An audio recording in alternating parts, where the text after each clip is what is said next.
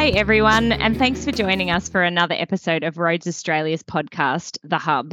My name is Verity Turner, and I'm the Environment and Planning Director at Transurban and the Deputy Chair of the Roads Australia Future Leaders Committee. I'm actively involved in supporting the voice of youth across the transport sector and supporting a more representative and diverse industry. Today, we have a special guest. He's currently in Australia but based in the Netherlands. Peter Dourlein is joining us today, and he's the Global Asset Management Director director at Arcadis. Peter's bio is quite extensive, which is why we're delighted to have him with us on the hub today. His experience and expertise spans all themes within the asset management landscape, including planning, designing, project delivery, and the maintenance and management of rail, road, and port infrastructure. He has been a trusted advisor for asset owners and asset managers across Europe and in the Middle East. With ProRail, Peter led the development and implementation of the Dutch National Rail Information Model and Rail Object Type Library. Peter is one of the founding members of the Dutch chapter of the Institute of Asset Management and is also a guest lecturer at various universities and is an advisory board member at Utrecht University of Applied Sciences. I've left plenty of Peter's extensive experience out, but I'm excited to pick his brain and listen to him share some of his knowledge with our audience. Peter, welcome to the Hub and thanks for taking the time out of your busy schedule to join us. Hello, everyone. Uh, thank you for, for, inviting me and uh, happy uh, to be here. Thanks, Peter. So, you've got a global role at Arcadis, leading asset management. Can you take us through what your role entails and perhaps what you're doing on the other side of the world and visiting us here in Australia? Yeah, yeah, I'm happy to answer that question. My my role actually is twofold. It's a uh, it's an internal role within uh, within Arcadis to harmonize, connect the dots between all the people practicing asset management across the globe, across all our business units, so there are many, many people uh, practicing asset management, but in each and every continent, it's practiced just in a different way. But there are more commonalities than differences. So part of my uh, my work is uh, uh getting those people connected, uh, harmonize the things we do, and um, yeah, leverage the benefits of working together globally for the benefit of asset managers uh, all across the world. So this is more the internal role I have within Arcadis, and the other role uh, I'd like to mention is more outside of Arcadis as well, is connecting uh, asset management practitioners across different industries and sharing knowledge together. So that's engaging all kinds of uh, parties and partners in the industry from from asset owners to to contractors to engineering companies to consultancies um, sharing that knowledge, uh, sharing stories, and uh, yeah, collecting that information, which makes it really exciting because as an asset management practice, we are maturing, and we need everyone to be excited uh, to uh, to step in into asset management. Well, you certainly got me excited by uh, your enthusiasm, so that's great. So, while transport networks across the world are designed, constructed, and operated in their own unique way, we all face common challenges. We're all working towards a net zero future with strong asset management principles incredibly important to leveraging existing and future infrastructure to ensure sustainability is at the centre of our transport systems. Can you talk us through how you see us meeting the decarbonisation challenge across the transport industry, and in particular, what you see the future? of transport looking like, and also the importance of asset management as we continue in this journey? Yeah, let me start by by the future of mobility. I consider uh, mobility and transportation networks uh, as networks of networks, actually the living organism, which uh, which should be smart, uh, self-conscious, embracing that new technology, and also, yeah, try to introduce new and more efficient ways of uh, of transportation. So that should be auto, uh, autonomous. We're moving to electric planes, uh, hyperloop uh, in Europe, and all those transport modes should actually compete in their their transition to net zero and share the travel stories together. So uh, I think the future of mobility uh, is moving into that sustainable, safe, inclusive infrastructure, and also trying to close that infrastructure funding gap. And in order to do so, we need to have an exciting workplace. I already mentioned uh, raising uh, the enthusiasm of the people involved. Those are not only the technicians; uh, they are they are also planners, climate experts, coders, financials, psychologists we need to have them as well and, and marketeers to to make that transition uh, into the future because we are accelerating to a net zero future and we need all the technology and all the wisdom uh, of the entire community to take that leap yeah, we sure do. Thanks, Peter. So, another challenge uh, shared across the globe is how we continue supporting communities with the transport infrastructure they need in an uncertain economic environment. Following the pandemic, we're seeing large debt burdens across jurisdictions, and in many places, we're negotiating the challenges that come with high levels of inflation. Here in Australia, we've had reviews of our infrastructure pipelines at both state and federal levels, and with the capacity constraints across the industry as well. How do we do more with less, and what should we be doing to gain maximum benefit from existing infrastructure? My, my personal view is that there's plenty, uh, really enough room to uh, to improve. Uh, one of the key focus points is is creating more alignment to transportation and transportation networks could provide as value to the society, and and really related to the things we do.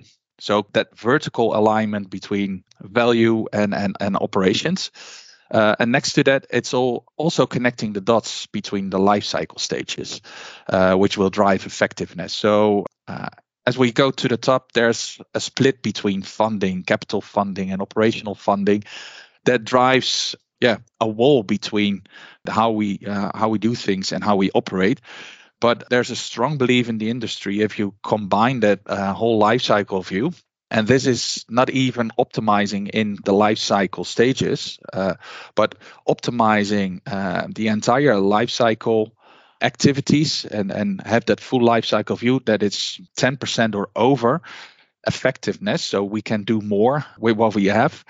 And, and doing more with less is really jumping into those uh, life cycle stages as well. Um, so, an example, for instance, in the Netherlands is performance based maintenance and really the focus of putting people in places where they can manage risk the best and that could be on an asset manager side, it could be on a contractor side.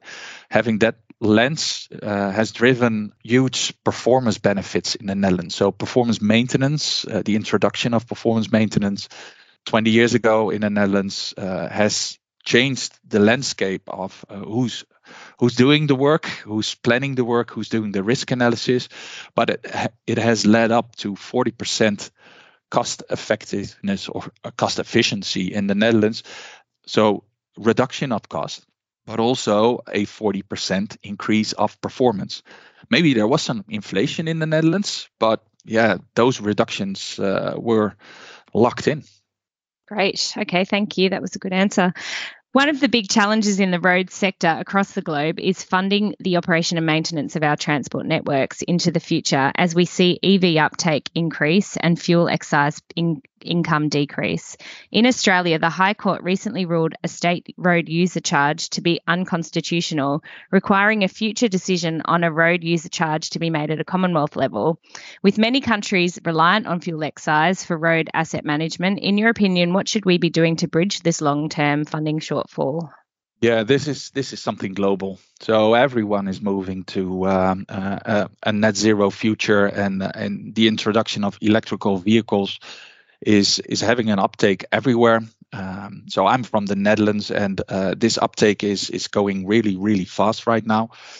There are different approaches across many countries, but just to stay close close at home in the Netherlands, at this moment, the introduction of electrical vehicles is is uh, subsidized. So uh, really the push on on the uptake of the electrical vehicles. In 2030, that's our ambition. Uh, our national government uh, wants to um, stop with uh, charging the possession of a car, the ownership of a car, and, and move into vehicle miles traveled. The way how they want to do it is not uh, clear yet, so there could be different models.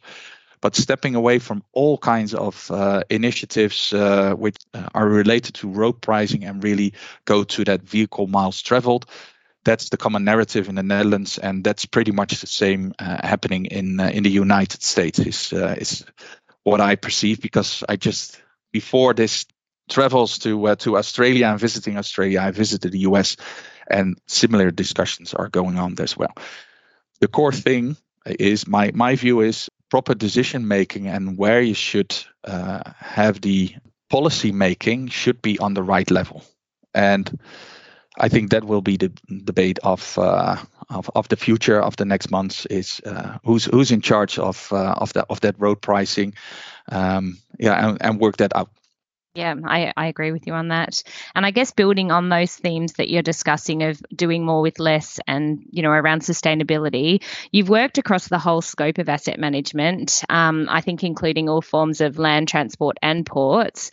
And you've previously discussed the opportunities in retrofitting existing infrastructure if we want to meet our net zero targets and we need to develop integrated and accessible transport systems that meet the needs and demands of consumers, how does this all fit together in the asset management sphere with retrofitting infrastructure? And in your view, why is that important? Yeah, so if, if we look at building infrastructure, there was uh, an infrastructure boom here in Australia, but also in other countries, and that that mindset of uh, creating more value of our existing asset base is is uh, really driving all the works in the Netherlands. So there are huge programs on retro, uh, retrofitting, renovating, repurposing our existing asset base because next to all kinds of challenges like climate change and where we have to focus on uh, making our assets more resilient uh, there's also some some stresses on upkeeping our infrastructure uh, through another lens. So in the Netherlands, nitrogen is is is a big issue.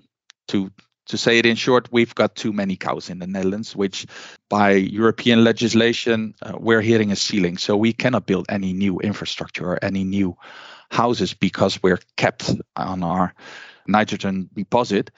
So we really should have that lens on uh, creating more value out of the existing asset base. And uh, it fits together in that asset management sphere because creating value of assets always look at the demand and the purpose of the assets and not only focusing on on creating new and expanding is is a core theme within asset management Yes, absolutely. In your role, uh, you have a strong focus on digital opportunities and the way in which we can use technology to deliver better outcomes for partners and consumers across transport infrastructure and networks. Can you talk us through some of the innovations you're seeing in this space and the way in which technology can open the path to a more sustainable future? Yeah, now there are more, really a lot of exciting new technologies which will help us to be uh, create more overview be more efficient and uh, can be faster, safer, and more more sustainable in in the things we do. Of course, there's the introduction of uh, regenerative uh, AI. As an example, I would like to mention uh, the cars which are driving on on the roads, which can do a 360 scan of the road surface. There's now enough technology available to to map uh, a citywide road network and uh, do the analysis of the condition of those assets within just a weekend. Wow. Um, so these type of solutions exist. Drone technology for the inspection of civil structures. That's that's another technology. This is condition assessment, performance assessment uh, capabilities. There's software which is uh, helping us, uh, which uh, which is called enterprise uh, enterprise decision analytics where you have a risk lens on your asset portfolio and you try to optimize all the mitigating measures you need because uh, there are risks uh, tied to uh, to maintaining or managing infrastructure. Those are sophisticated algorithms which help you to manage large portfolios. And when climate change or another external influence is imposing that we have to walk in a, a different uh, direction, create other policies, other maintenance intervals, other redesign of our assets. Um, you've got strong algorithms who can help you to make uh, the, the, right decisions. And with large portfolios, it's it's difficult to oversee that and do it in Excel. And that's where those new technologies will help. This is an example, uh, or these are examples which are how they are being called in, in Europe Industry 4.0 technologies. So that's on data capture and on data processing. Uh, in in the European Union, there's now a strong mandate to move into what we call Industry 5.0, uh, which is uh, the focus on creating more value out of all the data which has been collected and has been processed. Uh, so there's lots of investments uh, coming in in building new technologies, which can help us to do uh, these uh, decisions and executing the work more effi- uh, effectively. So, uh, just to mention a couple, um, if if you want to have a good overview of your entire existing asset uh, database, yeah, you can have different teams or different geographies where you are working, and then the definitions are are different. So, data dictionaries, ontology, and taxonomy management systems are all kinds of uh, digital developments, uh, object type libraries, which uh, help asset managers to uh, have a better overview, speak the same language, and make informed and aligned decisions uh, uh, through the entire business. So many emerging technologies, a lot of them data driven. Um, and let me end by saying digital technologies. We should embrace artificial intelligence. There has been similar big changes where there was um, a distrust of the data or the algorithms behind it. But um, if we treat artificial intelligence as a co pilot and not as a decision making unit, but quote, enabling us to make the, uh, the best decisions and we are still at the steering wheel, I think uh, it will be very helpful to, uh, to become more efficient and effective. I think there's so many, as you say, technology advancements coming, and it'll be really interesting to see sort of how it uh, shapes, you know, the transport infrastructure and, and the industry in the future. And you're certainly very uh, passionate about your role, which is great. Um, your role does sound incredibly diverse. Um, what are you most looking forward to happening in the transport sector? Maybe something you're working on, or even maybe the direction in which you see the industry heading. I mean, I know you've touched on some of those themes around technology and AI, but um, do you have anything more you can add in that space? Uh, next to uh, technology, AI, uh, I think asset management is a is a professional discipline. So I'm I'm really excited to see the future asset managers, which is a career path in the industry that we collect enough knowledge and create enough training to provide that career path for people in, in asset management and that, that it's not seen as something at the side but at the core that's one. Uh, another one, uh, just a recent experience outside of uh, the US. Resiliency, climate resiliency, sustainability is, is is is a topic in this discussion as well. And it starts with the question: What's uh, what's uh, is there a difference between having a, a good, sustainable, and resilient focus on your uh, on your asset base and how to build on that, related to asset management, or is that pretty much the same? And I was in an in a conference in Canada two weeks ago, and um, we asked uh, the question, "Do you see that different?" The difference, and the answer of several asset owners was, "No, we're actually merging the departments of the asset management department and the the sustainability department because it's essentially the same focus. Which uh, there's strong alignment." So, asking that question, there were multiple organizations uh, having that approach to merge these disciplines together. And I think that's that's very inspiring because uh, we've just got one world, and we need to take care of that world. And if we, as a professional discipline of asset managers, can create that positive impact and create that sustainable future, accelerate to net zero, I think uh, that's a, a very exciting future to be a part of. I totally agree. Uh, it's very interesting the topics you raise. We just did a project in our 2023 fellows around technology innovations into the transport sector. So we'll have to get you involved, I think, with the 2024 fellows to come and talk to them. And so, lastly, putting on my um, hat from the Future Leaders Committee at RA, what would you say to someone thinking of getting involved in the transport sector? I guess, given the wide range of inspiring career opportunities available, and you've touched on some today. I would say uh, asset management uh, is in the spotlight at this moment. It's a hot topic, uh, maybe not explicitly mentioned in the news, but pretty much everything what is going on is related to asset management. And if you are that future asset manager, you're essentially in a role where you can connect all the disciplines together. So if you want to be in engineering, have a look at uh, asset management because there's a lot of connection and you can work on exciting projects on behalf of the asset manager. If you are in technology, uh, there's so much technology and so much data centric approaches uh, coming coming towards us. So if you want to code, asset management is a good place. But even from other lenses, yeah, the asset managers are the dot connectors. I like it. Uh, very inspiring. And that's a great way to finish up. And you've certainly left our listeners with plenty to reflect on. So, Peter, thank you very much for joining us today and making time to engage in what is re- a really important discussion. I know our listeners will find your insights invaluable, and it's always exciting to hear from a global leader in the transport in- industry. Thank you also to Arcadis for their ongoing support of RA as a patron. Uh, this supports conversations like this taking place, which is so important for the sector.